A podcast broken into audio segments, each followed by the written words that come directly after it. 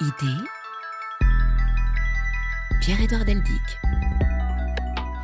Bonjour, vous savez sans doute ce qu'est l'histoire, vous savez probablement ce qu'est la géographie, sachez qu'il existe aussi la géohistoire. Elle va être au cœur de ce nouveau numéro du magazine qui interroge celles et ceux qui pensent le monde au cœur d'une conversation avec Christian Gratalou, géohistorien, professeur émérite à l'université Paris Diderot, auteur de nombreux atlas magnifiques, passionnants, innovants et d'un ouvrage dont nous allons parler aujourd'hui, Géohistoire, une autre histoire des humains sur la Terre, dans lequel je lis notamment ceci. L'histoire du monde a une géographie et cette géographie a une histoire. La diversité des trajectoires historiques des sociétés humaines se comprend en grande partie selon leur position, à la fois par rapport à l'ensemble des autres sociétés et en un point particulier de la surface terrestre. Il s'agit, ajoute l'auteur, d'éclairer ce que l'histoire des sociétés doit à leur espace.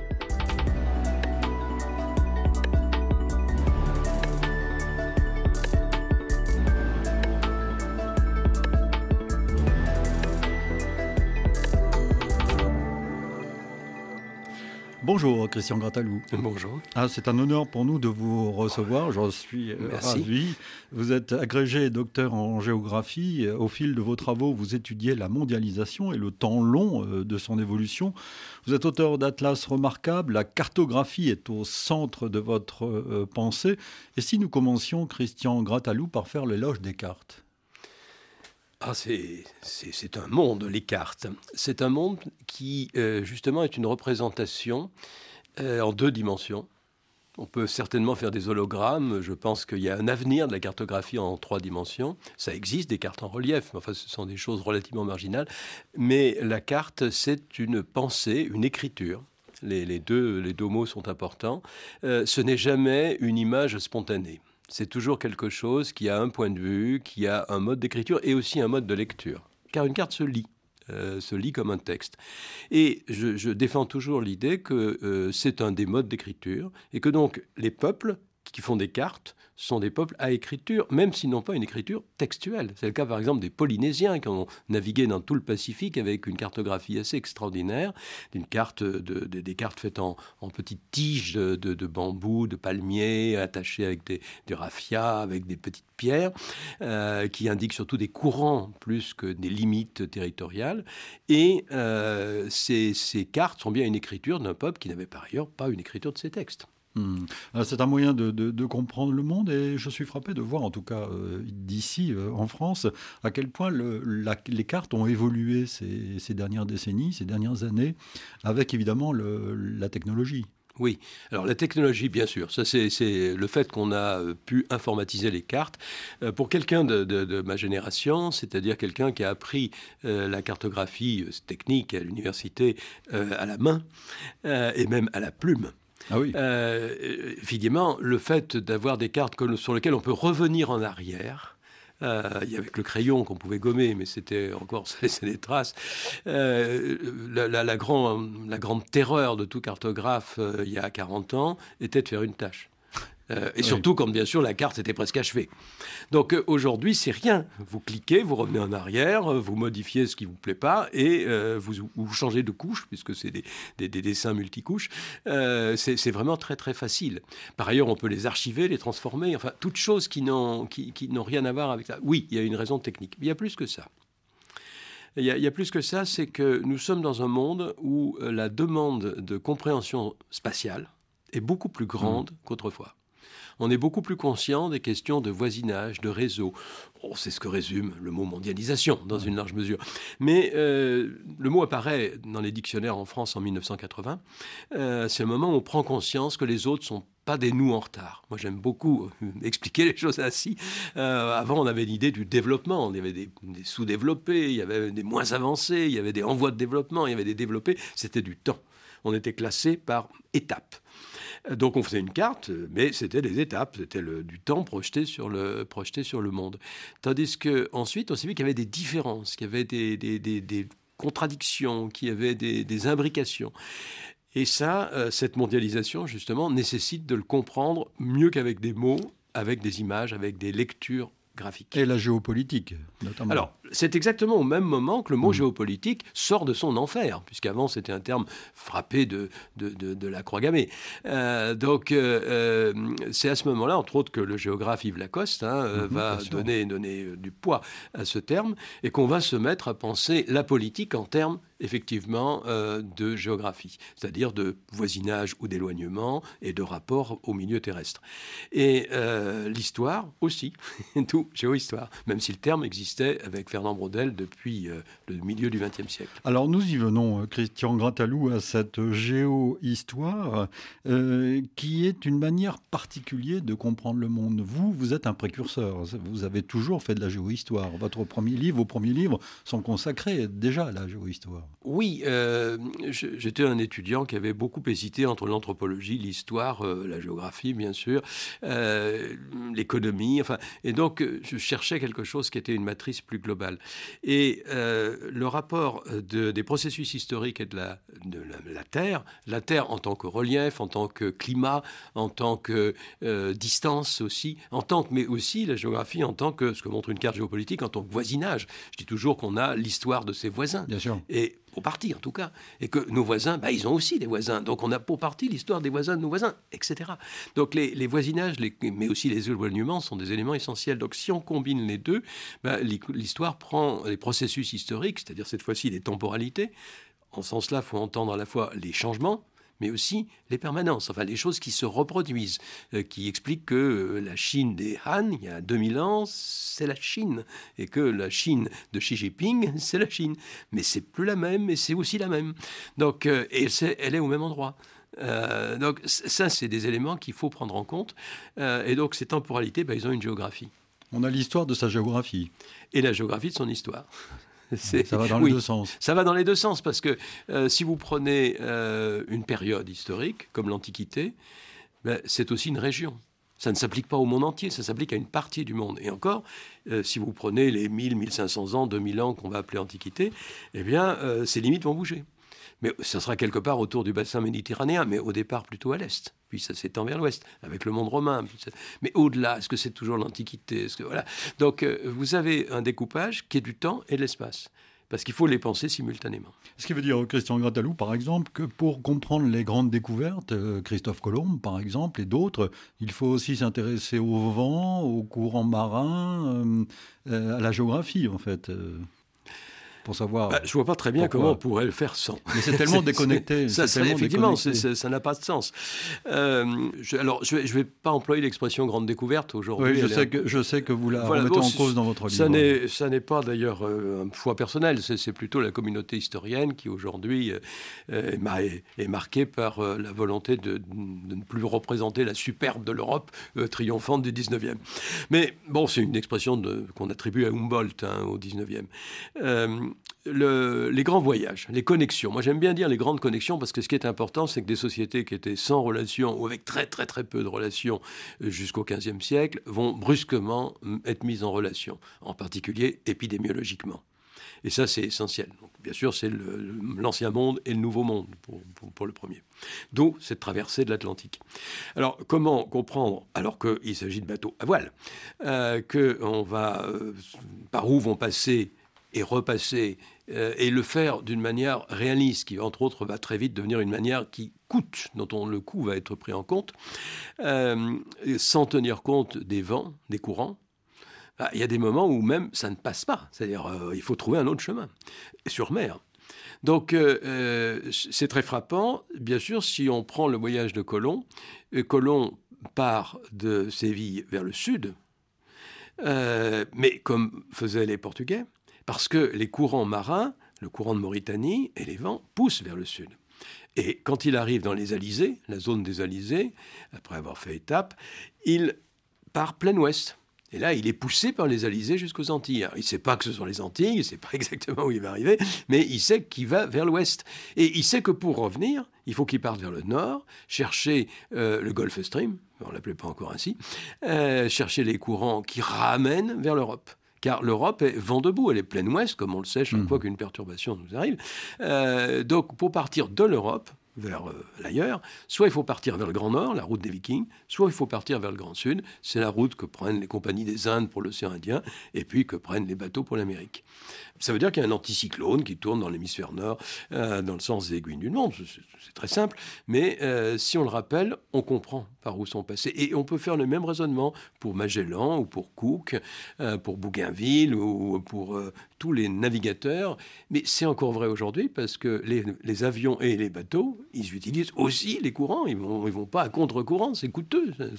Donc il est important quand on parle d'histoire euh, de connaître le relief d'un pays, de, savoir quand on parle de la mer, euh, de connaître les côtes, les courants. Moi ce qui me frappe à la lecture de ce livre, euh, qui est un véritable voyage, Christian Gratalou, c'est qu'il faut, pour être géohistorien, une culture encyclopédique. Bah, Parce que finalement, finalement, vous embrassez tout, euh, tout euh, l'ensemble des, des, disciplines qui permettent de connaître, de situer euh, l'homme, son histoire, l'activité humaine il faut être curieux. c'est notre manière de dire.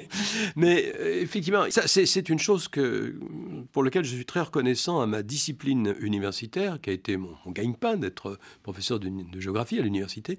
Euh, la géographie est une discipline que euh, d'aucuns, quand j'étais étudiant et que on trouvait que c'était presque dépréciatif de, faire de la géographie, on appelait une discipline molle une discipline qui n'était pas, pas glorieuse, qui n'était pas rigide, et qui était d'ailleurs dans les années 70 en pleine crise de reconversion. Donc, euh, ça a été un avantage parce que j'ai souvent dit que j'étais géographe parce que ça me permettait de faire l'histoire que je voulais une histoire qui n'était pas enfermée dans des périodes. Ça, c'est un mal dans l'histoire euh, universitaire française. Euh, les antiquisants, les médiévistes. Euh, c'est une, ou dans des grands champs culturels, les sinologues, les indianistes. Donc, une histoire qui permettait d'être plus généraliste. Hein, et je, revendique, d'ailleurs, je crois que le fait dans l'intro du bouquin, je, je, revendique d'être comme le médecin généraliste. C'est-à-dire euh, de pouvoir euh, être quelqu'un qui va utiliser toutes les informations des spécialistes et qui va essayer de mettre un peu d'ordre dans tout ça pour le patient, parce que ce qui compte, c'est de comprendre le patient.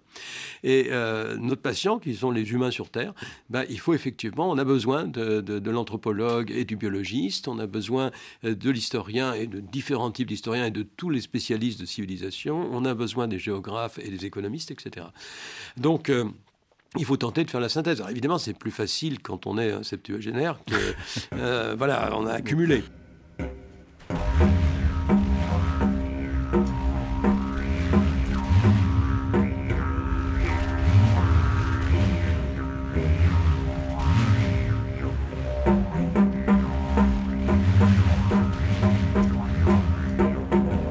Idée, la parole à ceux qui pensent le monde. Prenons quelques exemples. On ne peut pas euh, résumer votre livre, c'est impossible, puisque vous parlez de, l'histoire des humains, de leur installation, de leurs échanges, etc. Vous commencez d'ailleurs, Christian Gratalou, ce livre avec l'apparition de l'homme et des hommes, euh, c'est évidemment c'est générique, et la répartition, le voyage de ces humains à travers le monde. C'est assez fascinant d'ailleurs, à partir de l'Afrique. Alors, le point de départ, effectivement, c'est l'ubiquité humaine c'est le fait que les humains soient partout, dans tous les milieux, et qu'il n'y ait aucune autre espèce vivante, qu'elle soit végétale ou animale, qui soit ainsi. Sauf, effectivement, les, ce qu'on appelle les commensaux, c'est-à-dire, je sais pas, les, les poux, par exemple, ou les, souris, qui, dont le milieu est l'humain. Donc, euh, effectivement, ils sont là où sont les humains, donc partout. Mais euh, pour le reste, il n'y a pas... Il y, a des espèces qui sont assez... qui ont été mobiles, qui ont... des chevaux, par exemple, euh, qui, des, des, espèces végétales qui ont pu s'acclimater dans différents types de lieux, mais quand même, il y a des contraintes auxquelles ils n'échappent pas. Or, depuis que je dirais que les humains sont humains, qu'on les appelle, que, l'anthropologie physique les appelle homo, c'est-à-dire il y a 2 millions d'années, avec euh, Homo erectus en gros. Euh, eh bien, les humains se sont répandus dans d'autres milieux que leur milieu naturel. Le milieu naturel des humains, c'est la savane arborée. Ça nous a doté d'une mobilité qui va avoir son importance, c'est nos, nos bonnes jambes. C'est un élément solide que les autres primates n'ont pas, et des pieds. Et puis euh, la possibilité qui est corrélée à cette verticalité de la grosse tête. Qui a d'autres problèmes. Mais euh, cette mobilité n'aura sens, ne prendra vraiment valeur qu'à partir du moment où les humains pourront non seulement aller, mais vivre dans des milieux qui ne sont plus la savane arborée, qui ne sont plus leur milieu d'origine. Dans des milieux en particulier où il y a du froid. Donc où il y a des, nuits qui sont froides, c'est le premier élément, et puis des hivers. Et là, pour les humains, il faut des artefacts. Il faut des moyens de lutter, de, de, de mettre à distance ce froid. Le premier, c'est le feu. Le deuxième, c'est le vêtement sophistiqué, compliqué. Euh, il y a des, animaux se mettent de la boue, des éléments pour se protéger, mais ça rien à voir avec euh, le vêtement humain. Et puis le troisième, c'est le logement. Et la combinaison vêtement, logement, feu, c'est quelque chose qui permet aux humains d'habiter sous les cercles polaires, dans haute altitude, comme dans des déserts secs, enfin dans des lieux qui n'ont rien à voir avec leur milieu d'origine. Donc euh, cette présence humaine partout, ça leur permet d'être sur toute la surface de la Terre. Euh, ce qui a une autre conséquence, c'est que les humains sont loin les uns des autres. Euh, ils sont très très éloignés. Et de ce fait, ils vont non plus se différencier biologiquement, parce que quelques centaines de milliers d'années, ça compte peu dans l'évolution biologique, mais se différencier socialement et devenir des sociétés différentes. Donc on n'a que sapiens sur Terre, qu'une seule humanité. Ça c'est important de le souligner. Voilà, très très important. On aurait pu, hein, il y aurait pu y avoir aussi quelques variantes très proches, hein, qui sont d'ailleurs dans nos gènes, hein, des Néandertals, des Denisoviens et quelques, ce qu'on appelle des peuples fantômes, d'autres qu'on n'a pas encore tout à fait identifiés, dont on n'a pas des traces archéologiques, mais qui sont très très proches puisqu'ils se sont métissés. Donc euh, euh, on n'a qu'une seule espèce, mais on a des sociétés. On a un pluriel considérable. Donc la mobilité humaine, c'est la fabrique de l'altérité, de la différence. C'est ça, c'est la découverte de l'autre. Et, en même temps, ils restent en contact. Ils, vont, ils vont reprendre contact, comme les connexions du XVIe siècle qu'on a évoquées sont sans doute le moment le plus fort, mais il y en a eu constamment dans l'histoire. Donc, ils se différencient et ils se recontactent. Ils se remétissent, d'ailleurs, de ce fait. Donc, c'est ce processus euh, qui est fascinant, absolument fascinant, et qui est vraiment le propre de l'humain, ça. Et d'ailleurs, on a beaucoup de choses encore à apprendre sur ce processus hein, de dissémination des, humains, de leur installation. Euh, ah oui, c'est sûr. D'autant plus qu'il euh, s'agit, il ne faut pas oublier, euh, jusqu'à une période très récente, et au moins en tout cas jusqu'au néolithique, il s'agit d'humanité de, rare. parce qu'un des points essentiels que j'avais tenu à mettre dans le cahier cartographique tout au début, ce sont les courbes démographiques. Ça, faut pas oublier. C'est un élément essentiel. J'y venais. Cette démographie euh, est très, très, très spectaculaire et elle est assez récente, en fait, cette, cette explosion démographique. Ah, c'est une. Oui, c'est effrayant, d'ailleurs, quand on met la carte bout à bout. alors, j'ai d'ailleurs, je regrette, j'aurais voulu, parce que quand je, je, projette maintenant ces cartes, euh, je, les, je les emboîte et on s'aperçoit que euh, les, les, la carte qui représente l'évolution du néolithique, c'est-à-dire il y a 12 000 ans jusqu'à 1000 ans avant notre ère à peu près, euh, qui représente la première grande envolée de l'espèce humaine, euh, c'est passé de 2-3 millions d'individus à 100 millions. C'est beaucoup, mais qu'est-ce que 100 millions? Si vous prenez la deuxième double page, où on passe du premier millénaire avant notre ère au XVIIIe siècle de notre ère, il y a donc 300 ans, on passe de 100 millions à presque 700-800 millions. C'est beaucoup, mais 800 millions, c'est le dixième de ce que nous sommes aujourd'hui. Ce qui fait que la, dernière double page, qui passe du XVIIIe siècle à 2022, où officiellement on a été, on a compté 8 milliards. Où là on parle d'explosion démographique. Et voilà, on a, euh, que, on a ce phénomène extraordinaire, qui, est le problème fondamental de toutes nos questions environnementales. Hein. Le, reste, c'est bien sûr l'usage du carbone fossile en découle et l'explique, mais fondamentalement, c'est d'abord le nombre d'humains que nous sommes. Donc euh, euh, cette explosion, c'est quelque chose qu'il ne faut pas oublier, parce que entre autres, puisque les connexions entre sociétés est essentielles, plus on est nombreux, plus on a de rapports, plus on est connecté. C'est l'élément de base hein, de tout processus de mondialisation. Et d'ailleurs, quelque part, vous vous interrogez aussi sur le nombre d'humains qui ont vécu à ce jour sur Terre, qui ont disparu. oui, j'ai repris. de manière assez originale de. oui, enfin, je, la, je la rendre à son, au, premier, au premier, qui était l'historien Pierre Chaunu. Il se trouve que Chaunu était par ailleurs un protestant, euh, et il avait compté le nombre d'âmes possible. Donc il en était arrivé à peu près à 80 euh, milliards. C'est-à-dire qu'aujourd'hui sont vivants 10% de toute l'humanité qui a pu exister.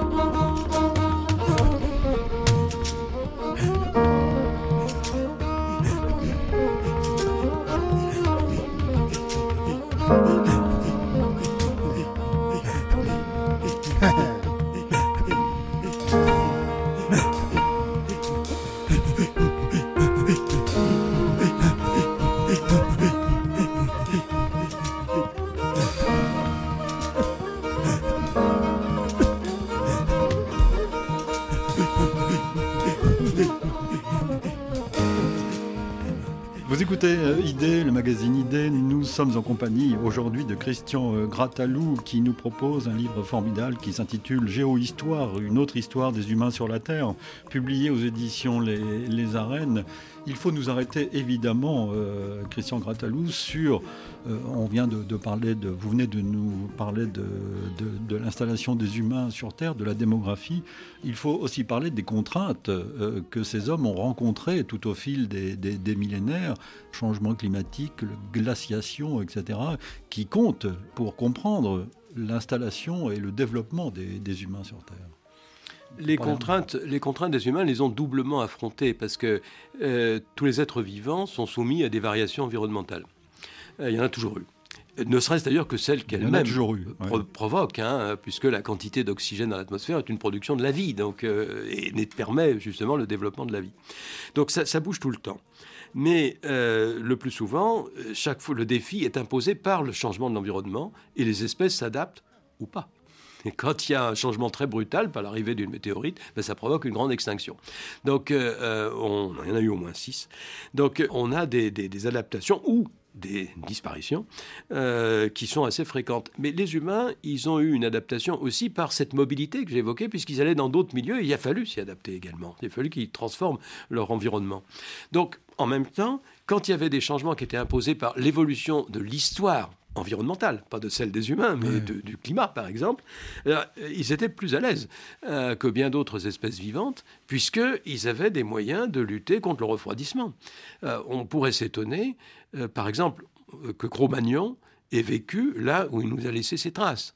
Parce qu'en Dordogne, il y a 35 000 ans, il faisait sacrément frisquet plutôt 6 degrés de moins que euh, le 20e siècle, c'est-à-dire presque 8 que le 21e. Enfin, c'est... Mmh. Donc, euh, euh, c'était pas invivable puisqu'il y vivait. Mais ça supposait euh, sans doute qu'il ait une bonne tenue en, fourrure, au moins pour 6 ou 7 mois de l'année, qu'il ait une bonne maîtrise du feu, qu'il ait des abris qui soient bien protégés, qu'il stocke des provisions dans un environnement qui n'était pas toujours favorable à la cueillette et la chasse, etc. Et il l'a fait.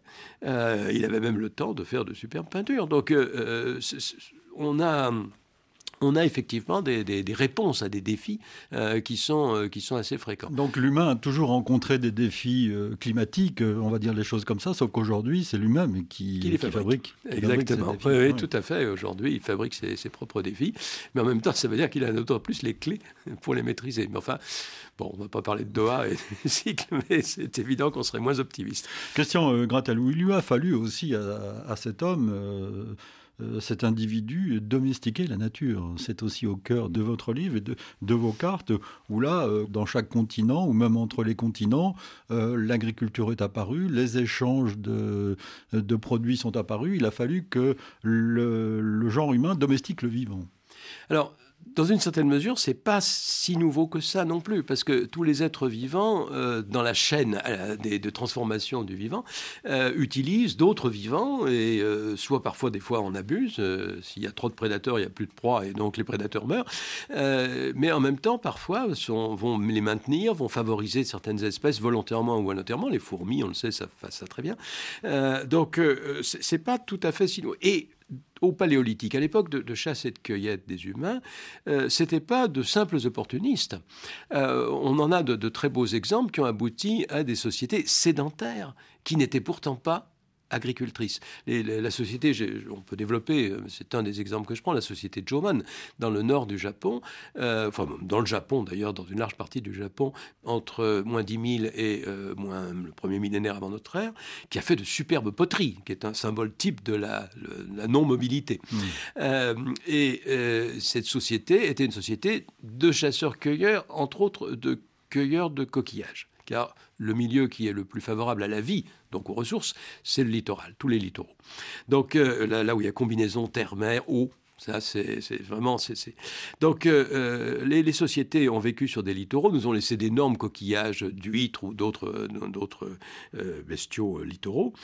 sans doute, ont consommé beaucoup d'algues, les Japonais en sont leurs descendants, mais aussi ont fait de la sylviculture Alors, non pas en tant que véritablement qu'ils ont planté des arbres, etc., mais ils ont privilégié certaines espèces, comme pratiquement tous les cueilleurs qui étaient longuement dans des forêts, bah, ils privilégiaient certaines espèces, ils les laissaient se reproduire, ils éliminaient certaines espèces concurrentes, donc ils transformaient déjà beaucoup la nature.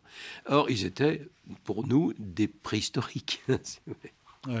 Et qu'appelle-t-on, euh, Christian euh, Gratalou, l'origine axiale du monde?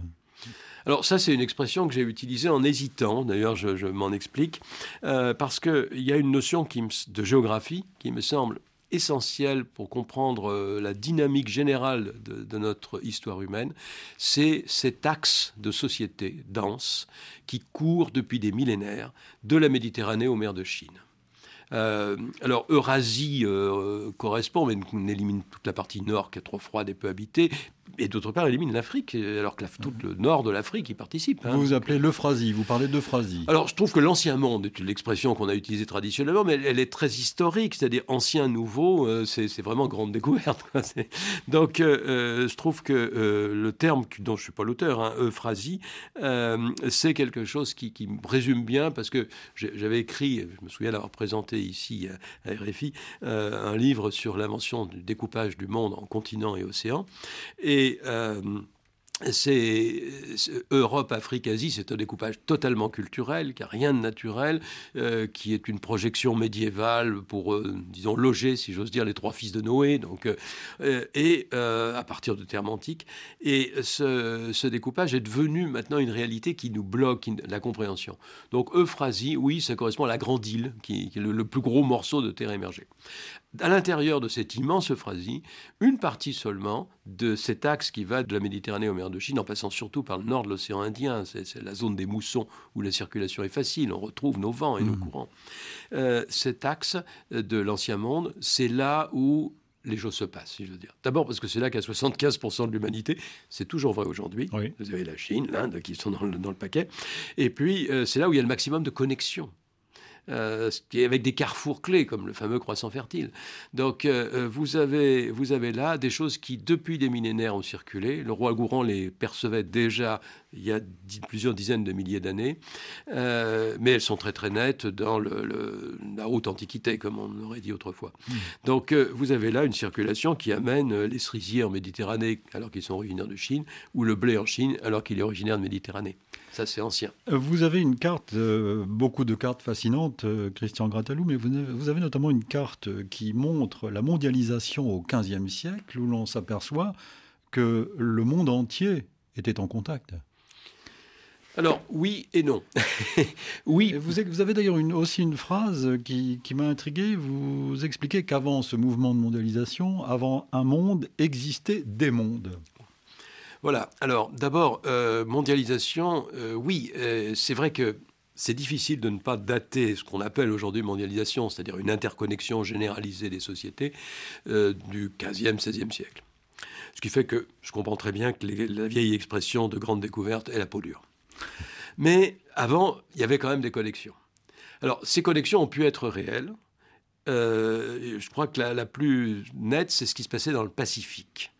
Euh, où dans le Pacifique, vous aviez une circulation des Polynésiens, qui est une, histoire fascinante de ces grands navigateurs, des les plus grands avant que les Européens se lancent, euh, qui allaient d'Asie, euh, de, l'Asie orientale, de, l'Indonésie jusqu'en Amérique. Ils ont des contacts, ils ont diffusé des plantes, etc.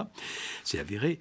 vous aviez cette circulation et vous, avez, vous avez en même temps assez peu de connexions qui sont faites, par exemple, sur le plan des maladies, ça n'a pas donné encore beaucoup de choses. Même les Inuits, hein, dans le nord du détroit, au détroit de Bering, circulaient. On était, il y a des Inuits en Sibérie. Donc on avait des connexions. Alors ces connexions pouvaient être aussi assez, euh, pouvaient être intermittentes. Les, Vikings, ça a été juste un temps dans l'Atlantique Nord. Ils ont été au Labrador. Ils ont été en contact avec les populations inuites du Labrador. Euh, c'était au Xe siècle. Ça s'est terminé au XIIIe, Bon, ça quand même, ça n'a pas donné beaucoup d'effets. Euh, il y a d'autres connexions qui ont été rêvées. Euh, là, aujourd'hui, on rêve euh, que mm, en Afrique, j'ai enseigné à Cheikh Anta Diop, je m'en souviens bien, euh, on rêve que l'Empire du Mali aurait découvert l'Amérique. Que des pirogues de haute mer aient pu traverser l'Atlantique poussées par les alizés, c'est assez plausible en fonction des mmh. vents. Hein. Mais ça n'a pas donné une connexion. Il n'y a pas donné une circulation des liens, des interférences, donc euh, et on n'en a aucune trace. Donc euh, c'est des choses qui sont un peu rêvées aujourd'hui.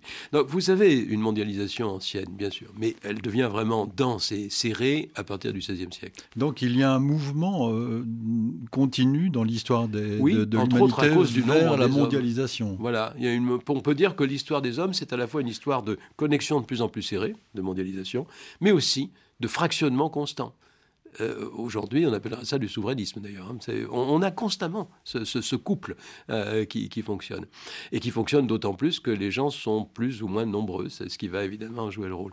D'où euh, le fait que quand les relations sont faibles et qu'il y a des autonomies fortes, j'aime bien employer l'expression monde avec un M minuscule, cette fois-ci, mhm. non pas le monde avec une majuscule, les, les mondes, tout simplement parce que j'essaye d'éviter le mot civilisation qui est un mot tellement grevé je vais peut-être pas développer pourquoi il est si, si, ça. Si, si, si, si, parce que euh, c'est bah, un... Le, mot notamment quand on parle de guerre de civilisation, par exemple. Voilà, alors bien sûr, le choc des civilisations de Tington n'a vraiment pas arrangé les choses sur l'usage du mot.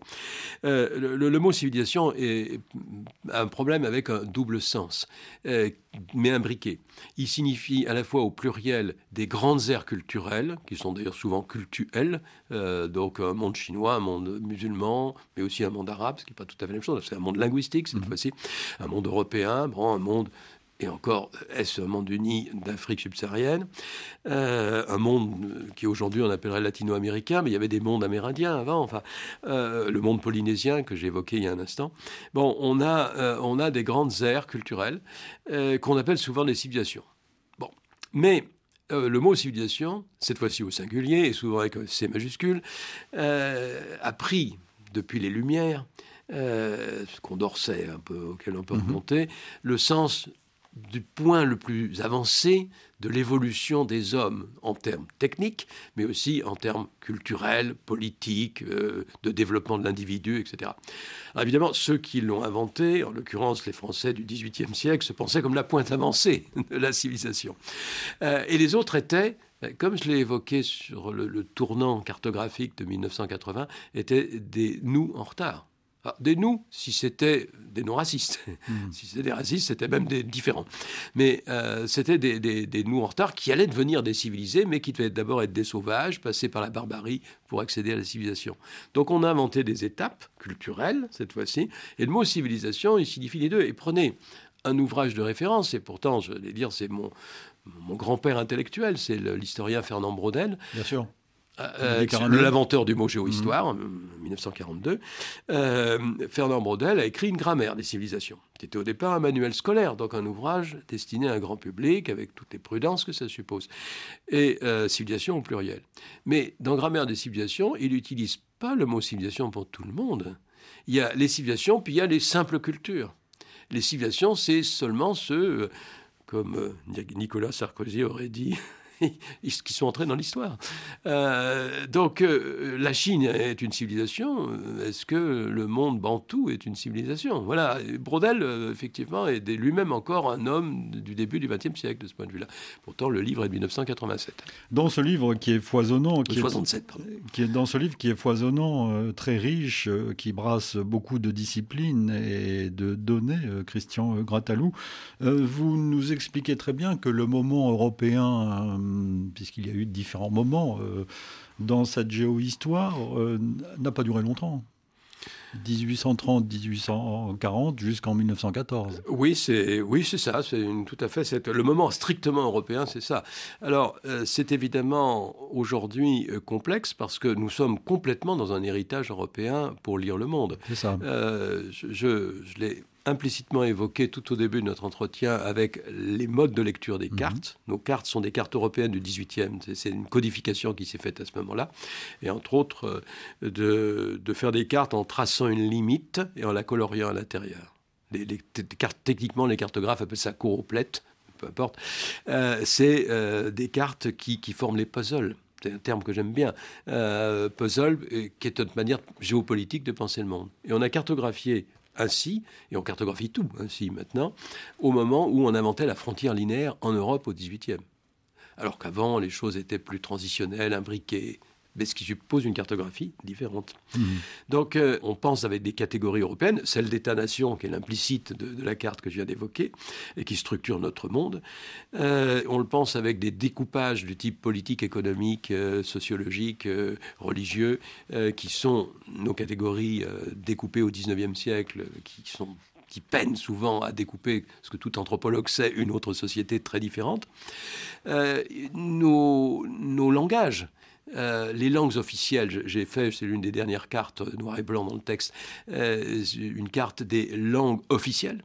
Et je dis officiellement, le monde parle européen. Parce que justement, seul l'axe de l'ancien monde parle des langues non européennes. Euh, l'arabe, le persan, l'hindi, le chinois, le japonais, le malais, l'indonésien, etc. toutes ne sont pas effectivement langues officielles des Nations Unies, oui. Eh oui, tout à fait. Alors les Nations Unies, en plus, mmh. euh, rajoutent ce phénomène-là, parce qu'il y a le russe. Mmh. Mais euh, vous, vous avez, euh, si vous prenez les, pratiquement toute l'Amérique, alors bien sûr, le, quechua ou le nahuatl ont pu accéder avec une volonté de, revaloriser un passé amérindien. vous avez pratiquement que des langues européennes en Amérique. Hein. Même chose, les langues officielles de l'Afrique subsaharienne sont pour l'essentiel des langues européennes. Toutes les langues océaniennes, de l'Australie, sont des langues européennes, etc langue officielle, bien mhm. sûr. Hein. Ça ne veut pas dire ce que parlent les gens. Donc euh, on, a, on a un héritage énorme. Et en même temps, le moment politique de l'Europe, bah, au XVIIIe siècle, la grande puissance économique mondiale, c'est la Chine. C'est pas encore l'Angleterre. Euh, mais évidemment, ce sont les vaisseaux anglais qui vont en Chine et pas les gens chinoises qui vont en Angleterre. C'est là toute la différence.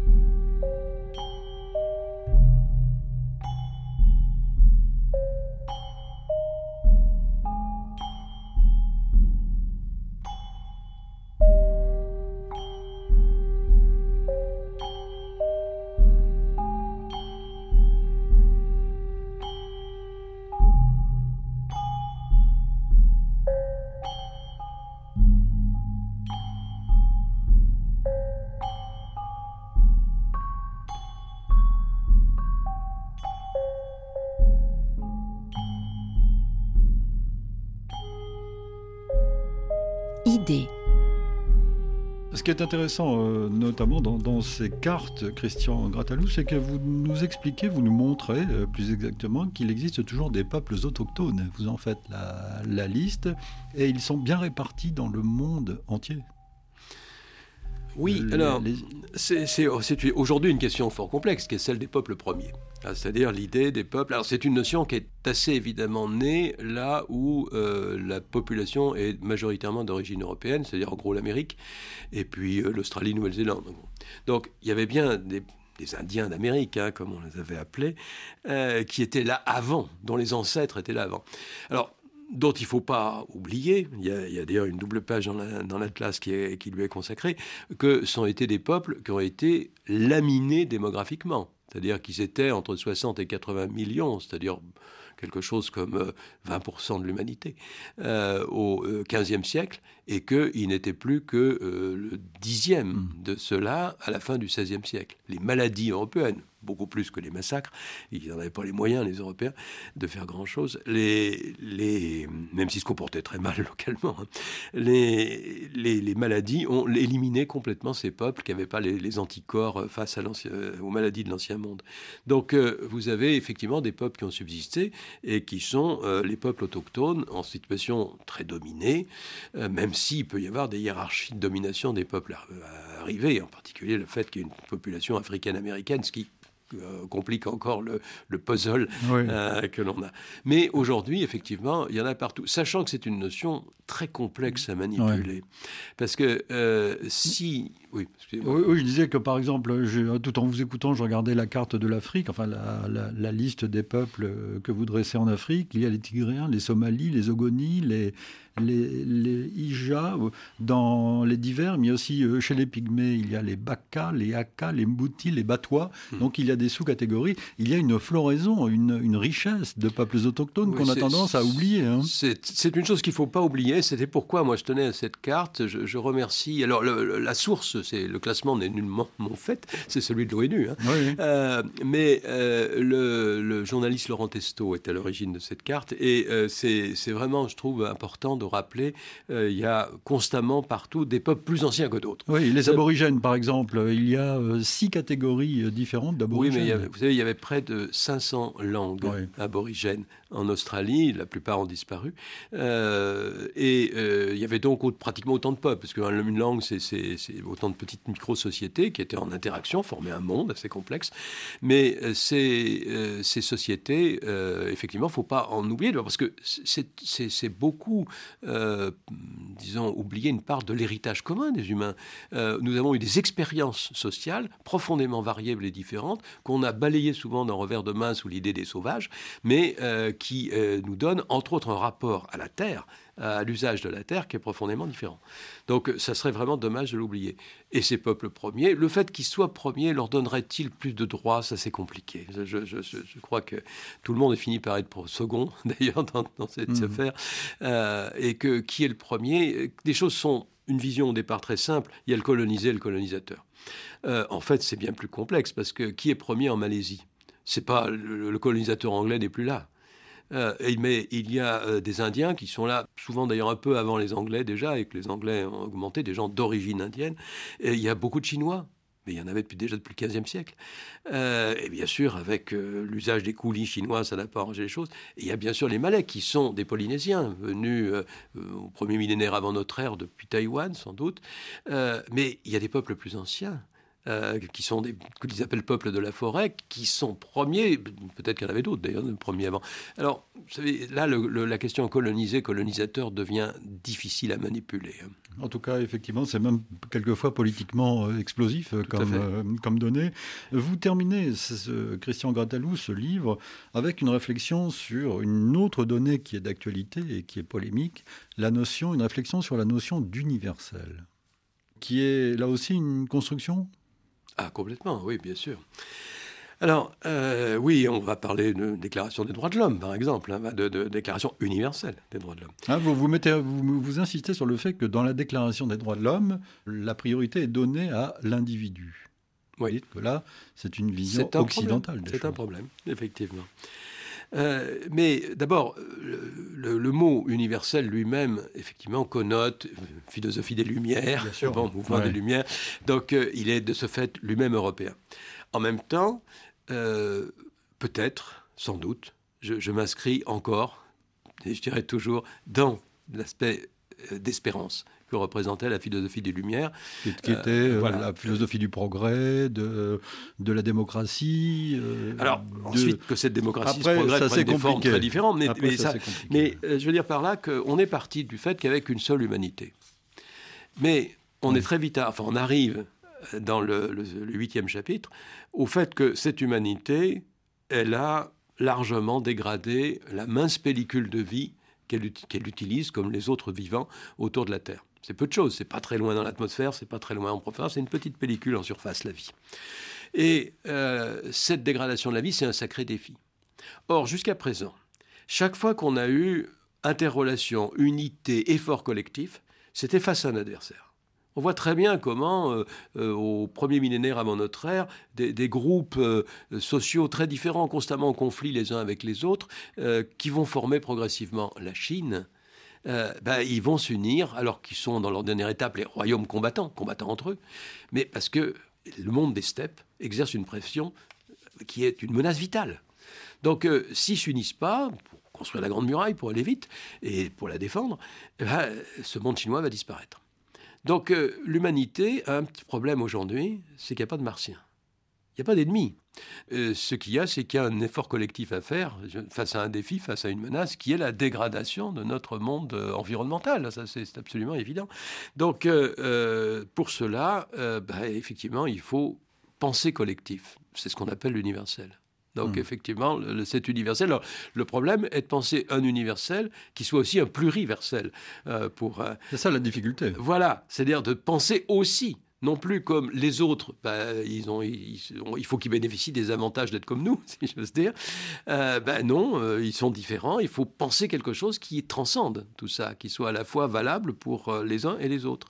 Et la difficulté, c'est que dans l'immédiat, les étapes que l'on a, il faut concevoir la Déclaration universelle des droits de l'homme que comme une étape, elle a pu être contestée par d'autres déclarations des droits, mais cette fois-ci de monde distinctes euh, du monde asiatique, du monde africain. Euh, euh, il y a eu d'autres tentatives qui, qui insistent sur des points particuliers qui sont culturels de la Déclaration universelle, c'est-à-dire qui sont européens, enfin occidentaux, dirait-on. Et entre autres, le rôle de toute personne, parce que c'est l'expression qui commence au début de nombre d'articles de la déclaration de 48, euh, non, toute personne, voire tout individu, il y a aussi euh, cette formule, mais le plus souvent c'est toute personne, euh, et qui insiste donc sur la liberté individuelle. Mmh. Ce qui rentre en contradiction avec la forme de non seulement des sociétés contemporaines, mais rétrospectivement, on le voit bien, qu'ont la plus grande majorité des sociétés du passé. Et que l'individualisation des personnes depuis euh, longtemps, mais ça fait un processus européen, c'est pas un phénomène universel, c'est pas forcément un idéal universel. D'ailleurs, on pourrait euh, ajouter à la Déclaration des droits de l'homme euh, la Charte africaine des droits de l'homme, qui Par exemple, met, l'accent, c'est ce que vous nous rappelez, hein, sur la notion de famille, de collectif. oui, tout le collectif, hein, les, groupes de, personnes, auxquels on donne des noms divers, lesquels je ne vais pas débattre, euh, tous les groupes de personnes, l'élément le plus élémentaire étant la famille, c'est quelque chose qui souvent a des droits, y compris dans notre propre société, qui peuvent transcender la liberté de l'individu. En tout cas, Christian Gratalou, les Martiens, quand les Martiens arriveront, ils pourront toujours, s'ils arrivent à lire, euh, lire votre livre, Géohistoire, une autre histoire des humains sur la Terre. Ils comprendront tout sur l'évolution de notre euh, espèce. Et plus sérieusement, je recommande à, nos auditeurs de, de, lire ce livre, à regarder vos magnifiques cartes, tout, enfin l'ensemble de vos atlas euh, précédents. C'est un travail considérable et, novateur. Merci, Christian Gratalou. Merci beaucoup.